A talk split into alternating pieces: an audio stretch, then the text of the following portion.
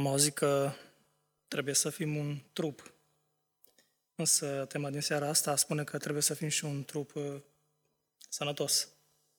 Despre sănătate vorbim și nu cea din trupurile noastre, ci cea spirituală, cea morală, despre curăția morală. Ei istoriau în curăția morală și Domnul adăuga la numărul lor.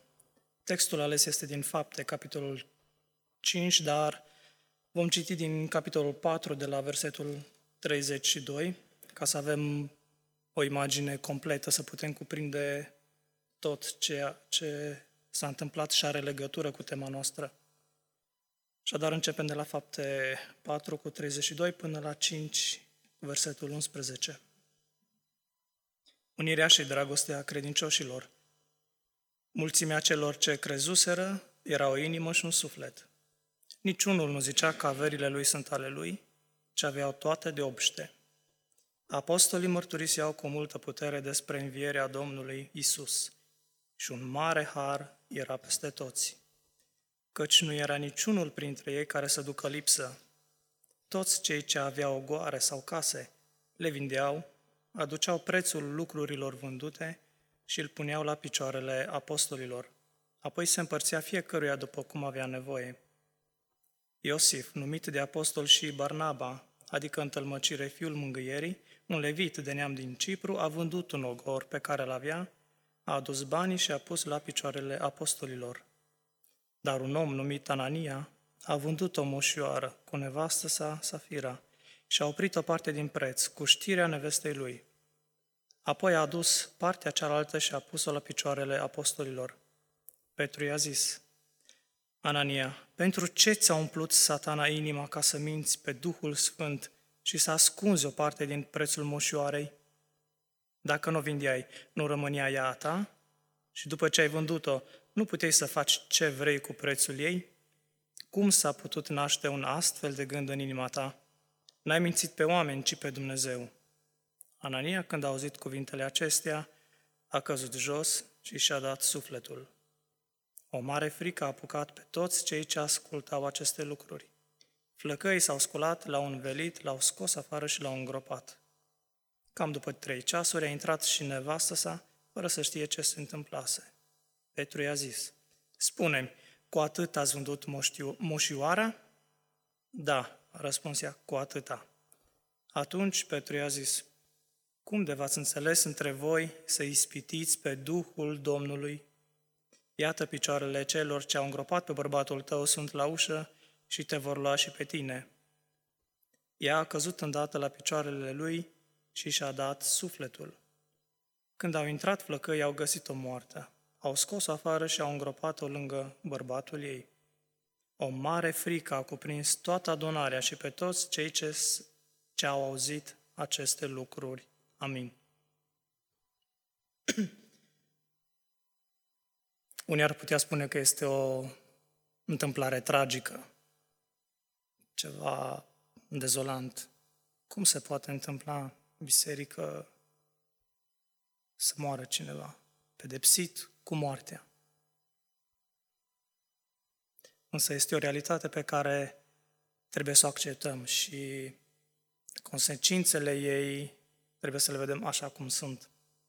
În vremurile acelea, în, la începutul bisericii, erau zilele de după cinzecime și biserica a început să prindă contur, spunem așa, să ia avânt astfel că din cei câți erau aproape 120, câți erau donați în ziua coborârii Duhului Sfânt, au crescut 3.000, au ajuns la 5.000.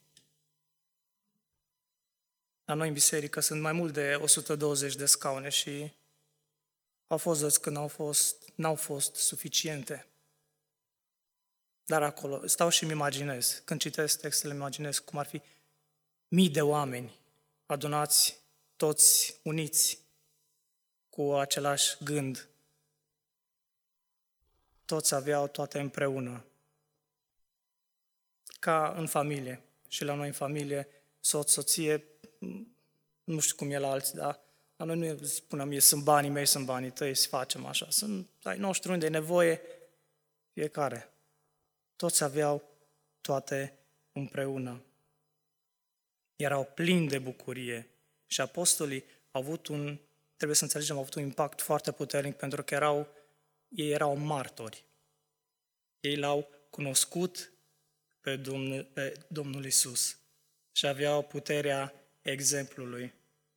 Învățătura pe care dădeau mai departe era autentică, nu era ca acel telefonul fără fir. Spui ceva cuiva și ajunge ceva la altcineva, acel din capătul rândului. Era de primă mână. Și în fapte 3 cu 15 spune acolo că ați omorât pe Domnul vieții pe care Dumnezeu l-a înviat din morți. Și noi l-am văzut, noi suntem martorei Lui. L-am văzut când îl ducea la moarte și l-am văzut înviat. Erau uniți ca un singur trup, luau cina împreună, erau conectați cu Dumnezeu prin rugăciune, erau consecvenți, am auzit în a se întâlni, se întâlneau în fiecare zi. Experiența aceasta era atât de puternică, atât de proaspătă, de nouă pentru ei, încât uh, ceea ce pot să dau ei nu mai reprezenta o prioritate pentru ei. Nu mai reprezenta prioritatea numărul unu, ci erau preocupați de nevoile celorlalți. La fel ca și în familie. Și în Romani 12, 1 cu 2, ne spune Pavel, ne îndeamnă pe romani să aducă trupurile lor, să aduceți trupurile voastre ca o jertfă vie, sfântă, plăcută lui Dumnezeu. Aceasta va fi din partea voastră o slujbă duhovnicească. Să nu vă potriviți chipului viacului acestuia, ci să vă prefaceți prin înnoirea minții voastre, ca să puteți deosebi bine voia lui Dumnezeu, cea bună, plăcută și desăvârșită. A început și persecuția. Petru, Ioan, a început să intre în temniță. Și cu toate acestea erau plini de curaj. Au ieșit. Ce să ascultăm mai mult de Dumnezeu sau de oameni? Sigur că de Dumnezeu. Dar vorbind de persecuție, este clar că nici Satan nu doarme. Și Satan merge la biserică. Au intrat în închisoare, au încercat să-i facă să nu mai vorbească.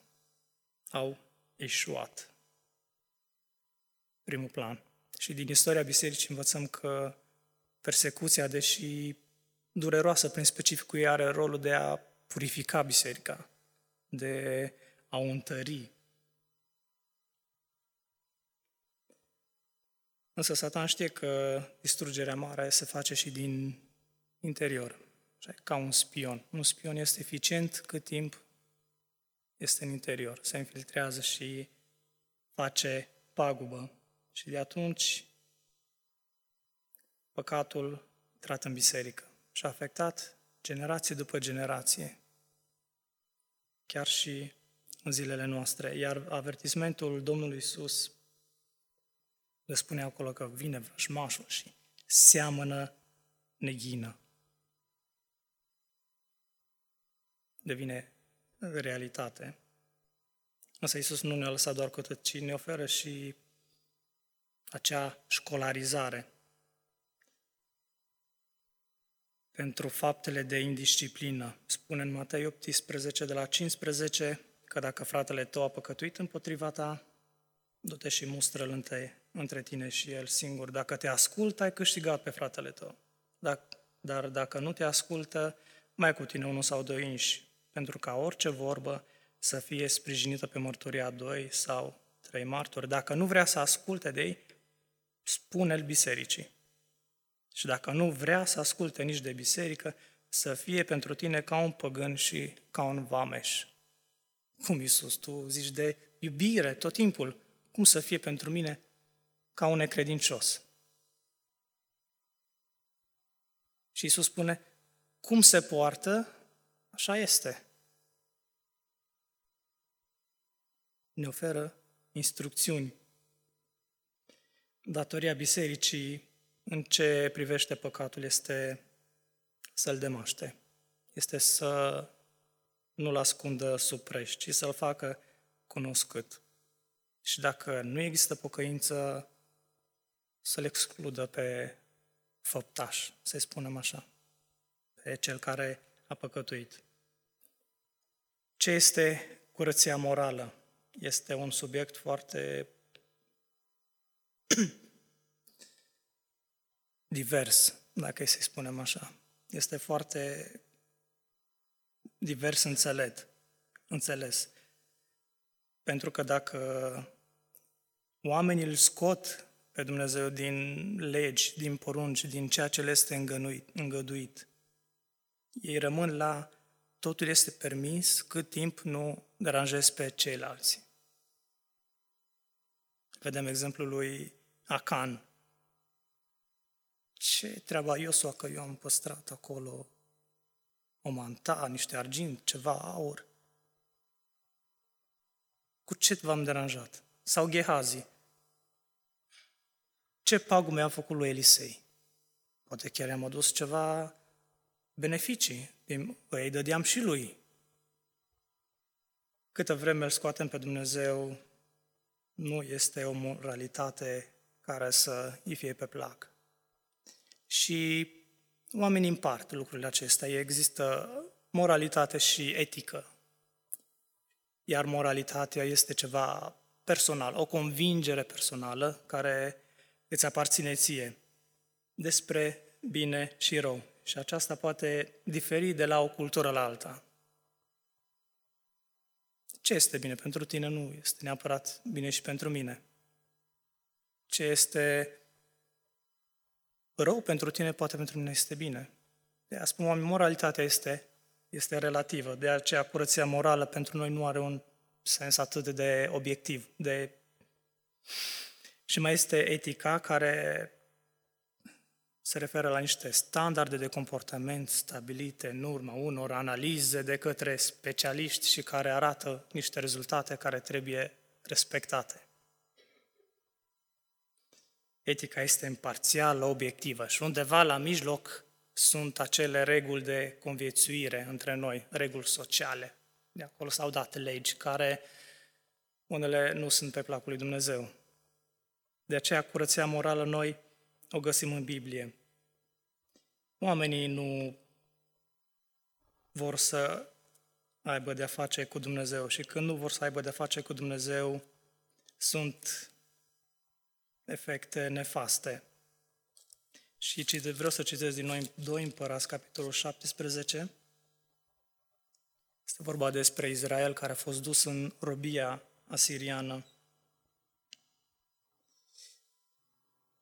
De la versetul 13. Domnul a înștiințat pe Israel și Iuda prin toți prorocii lui, prin toți văzătorii și le-a zis, întoarceți-vă de la căile voastre cele rele și păziți poruncile și rânduielile mele, urmând în totul legea pe care am dat-o părinților voștri și pe care v-am trimis-o prin robii mei prorocii. Dar ei n-au ascultat și au înțepenit grumazul ca și părinții lor, care nu crezuseră în Domnul Dumnezeul lor. N-au vrut să știe de legile Lui, de legământul pe care îl făcuse cu părinții lor și de înștiințările pe care le, li le dăduse. S-au luat după lucruri de nimic și ei înșiși n-au fost decât nimic. Și după neamurile în mijlocul cărora trăiau, măcar că Domnul le poruncise să nu se ia după ele, au părăsit toate poruncile Domnului Dumnezeului lor. Și au făcut viței turnați, au făcut idol de ai Astartei, s-au închinat înaintea întregii oștiri a cerurilor și au slujit lui Baal. Și Proverbe 29 18 spune că nu este nicio descoperire dumnezeiască, poporul este fără frâu. Că nu este nicio viziune despre Dumnezeu. Când poporul nu stă aproape de Dumnezeu, el este fără frâu.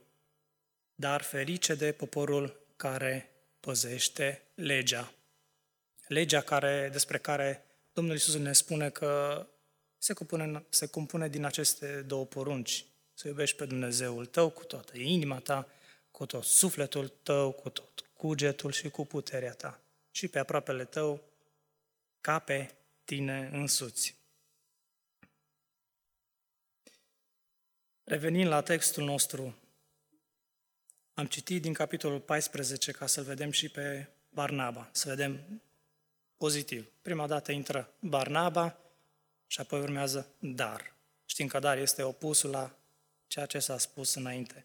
Avem pe Barnaba care vinde un ogor. La fel și Anania cu Safira, vând și ei o moșioară, un pământ. Barnaba depune prețul lui prețul ogorului apostolilor. Foarte frumos. La fel, aproape și Anania.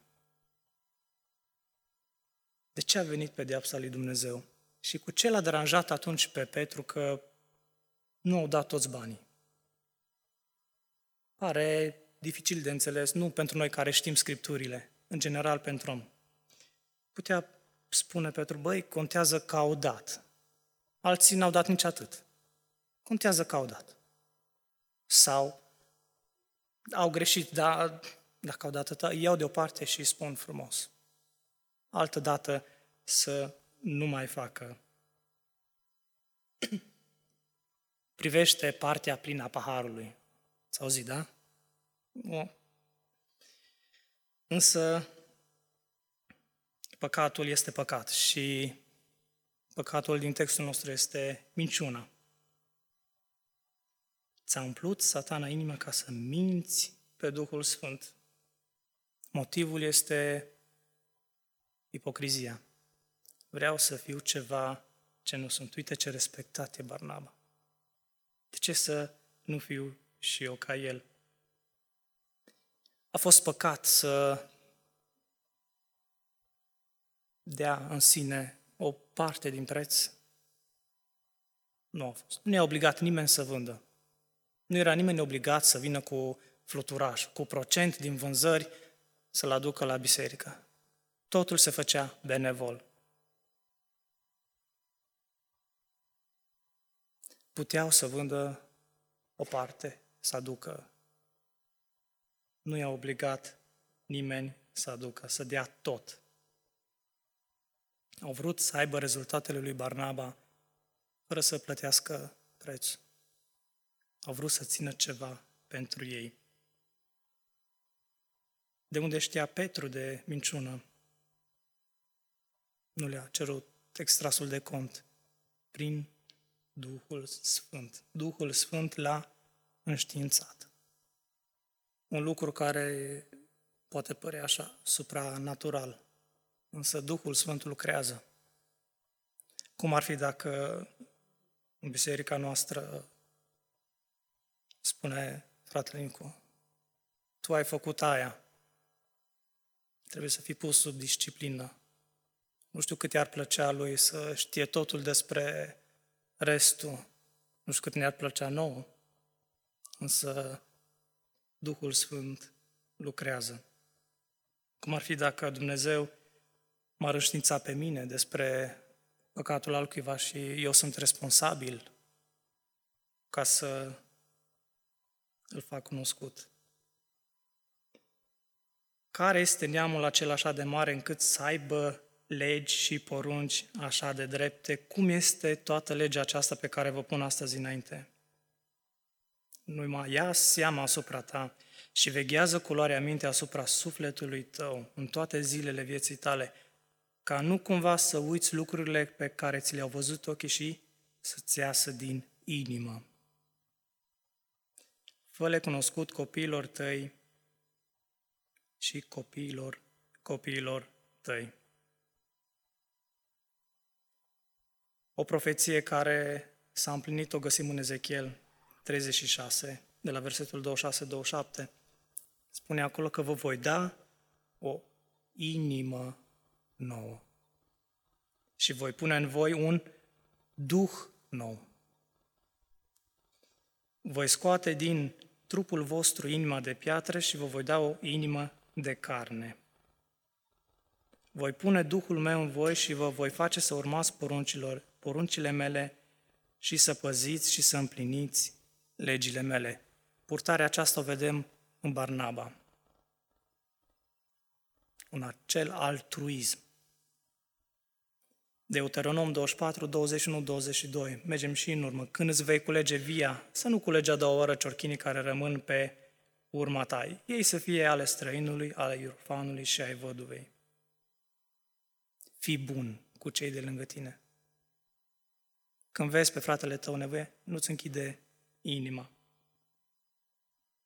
În schimb, la Anania se aplică un proverb din 18 cu 12. Înainte de peire, inima omului se îngânfă. Trufaș, mândru. Anania, pentru ce ți-a umplut satana inima ca să minți pe Duhul Sfânt? N-ai mințit pe oameni, ci pe Dumnezeu. Ori de câte ori păcătuim, facem rău nu doar oamenilor, ci și lui Dumnezeu. Și lucrul acesta este poate greu de înțeles, dar trebuie digerat de către fiecare din noi. Când ne educăm copiii, le spunem, de ce, de ce ai mințit? Trebuie să înțeleagă că minciuna aceasta are rădăcini mai adânci, are consecințe mai puternice decât faptul că ne fac pe noi să ne simțim neascultați de ei. L-ai mințit pe Dumnezeu. La fel ca în cazul lui Acan, privim o încercare de subminare a bisericii, când Dumnezeu le-a dat Ierihonul pe mână. Atunci erau la începutul cuceririi Cananului. Și fix atunci în Ierihon, Canan a ales să parcă să stopeze, să oprească încrederea oamenilor. Fapta aceea rușinoasă. Tot așa, în cazul de față, la începutul formă, formării bisericii, cei doi se hotărăsc să-L mintă pe Dumnezeu. Întâmplarea asta mă conștientizează și trebuie să ne conștientizeze pe toți de importanța atitudinii bisericii în ceea ce privește păcatul. Ce înseamnă asta? Înseamnă că dacă sunt să privim doar pasajul acesta de fiecare dată când cineva păcătuiește, este pedepsit cu moartea? Așa ar putea unii înțelege, care iau doar textul acesta. Dacă nu, înseamnă oare că Duhul Sfânt nu lucrează în biserica aceea? Tot Biblia ne oferă răspunsul în Galaten, capitolul 2. Îl mai găsim acolo încă o dată pe Barnaba. Galaten, capitolul 2, de la versetul 11. Dar când a venit Chifa în Antiohia, i-am stătut împotriva în față că era de osândit. În adevăr, înainte de venirea unora de la Iacov, el mânca împreună cu neamurile. Dar când au venit ei, s-a ferit și a stat deoparte, de teama celor teați împrejur. Împreună cu el au început să se prefacă și ceilalți iudei. Așa că până și Barnaba a fost prins în lațul fățărniciei lor. E același Barnaba din fapte 4. Când i-am văzut eu că nu umblă drept după adevărul Evangheliei, am spus lui Chifa în fața tuturor, dacă tu care ești iudeu trăiești ca neamurile și nu ca iudei, cum silești pe neamuri să trăiască în felul iudeilor?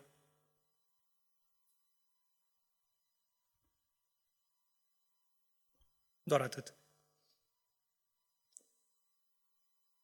Câteva versete mai în față, Pavel este trimis, este i s-a dat undă verde să meargă la neamuri de către același Petru pe care acum îl certa.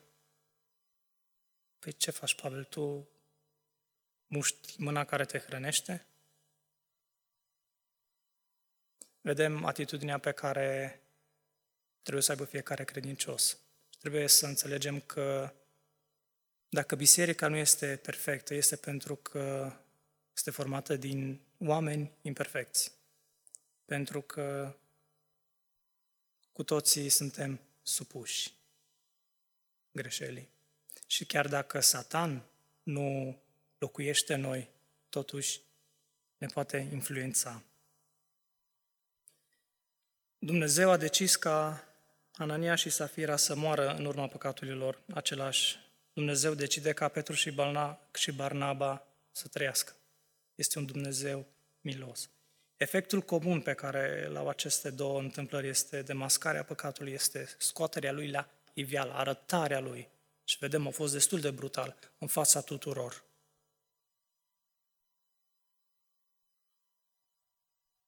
Și mândria nu și are locul. Domnul surpă casa celor mândri. Gândurile rele sunt urâte Domnului. În Isaia 1, 15-23, vedem acolo, când vă întindeți mâinile, îmi întorc ochii de la voi și oricât de mult v-ați ruga în ascult, căci mâinile vă sunt pline de sângele, de sânge. Spălați-vă deci și curățați-vă. Luați dinaintea ochilor mei faptele rele pe care le-ați făcut. Încetați să mai faceți rău. Învățați-vă să faceți binele, căutați dreptatea, ocrotiți pe cel asuprit, faceți dreptate orfanului, apărați pe văduvă.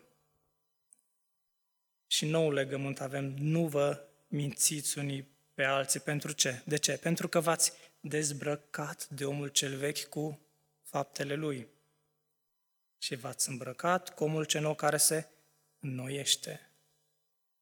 După ce? După chipul celui care l-a făcut. La fel să măturați, spune, aluatul cel vechi. Dați-l afară, ca să fiți ce? O plămădeală nouă, pentru că Hristos a fost jertfit. De aceea am văzut omorâți mădularele Omorâți modularele voastre, scrie în Coloseni 3, 5 cu 6. Omorâți modularele voastre care sunt pe pământ, curvia, necurăția, patima, poftarea și lăcomia, care este o închinare la idoli. Din pricina acestor lucruri vine mânia lui Dumnezeu peste fiii neascultării. Efectele acestei întâmplări. Și dacă citim mai jos, vedem că o mare frică a cuprins toată adunarea și pe toți cei ce au auzit aceste lucruri. Și am putea spune, oh, au fugit toți. Însă, versetul 13, niciunul nu cuteza să se lipiască de ei. Bă, nu-i de glumit. Intri în lucrare, nu-i de glumit. Nu este o joacă. Trebuie să fim conștienți că Dumnezeu vede tot. Și Duhul lui care este în credincioși lucrează. Dar poporul îi lăuda în gura mare. Nu a fost chiar atât de tragic, se pare, era ceva benefic. La fel, versetul 14, numel, numărul celor ce credeau în Domnul, bărbați și femei, se mărea tot mai mult. Ne-am așteptat să scadă, pentru că e o întâmplare, spunem, tragică. Însă oamenii veneau tot mai mulți.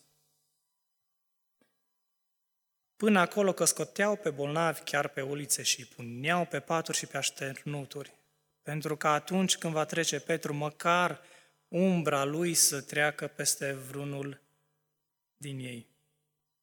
Mulțimea de asemenea alerga la Ierusalim din cetățile vecinii și aduceau pe cei bolnavi și pe cei chinuiți de duhuri necurate. Și toți se vindecau.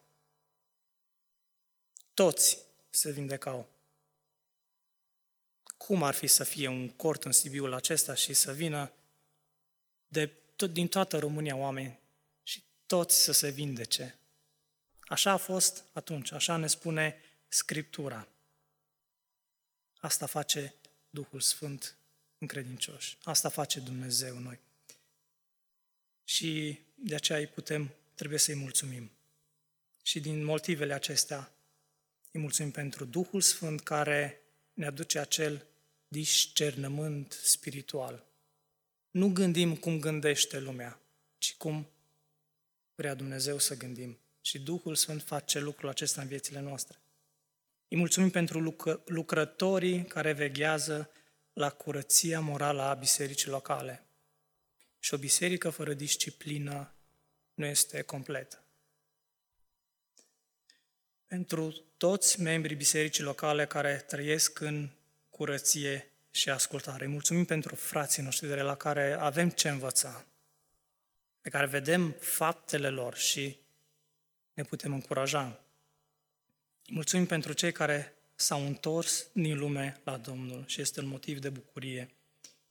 Îi mijlocim pentru cei care se luptă cu armele Duhului pentru curăția morală a bisericii noastre.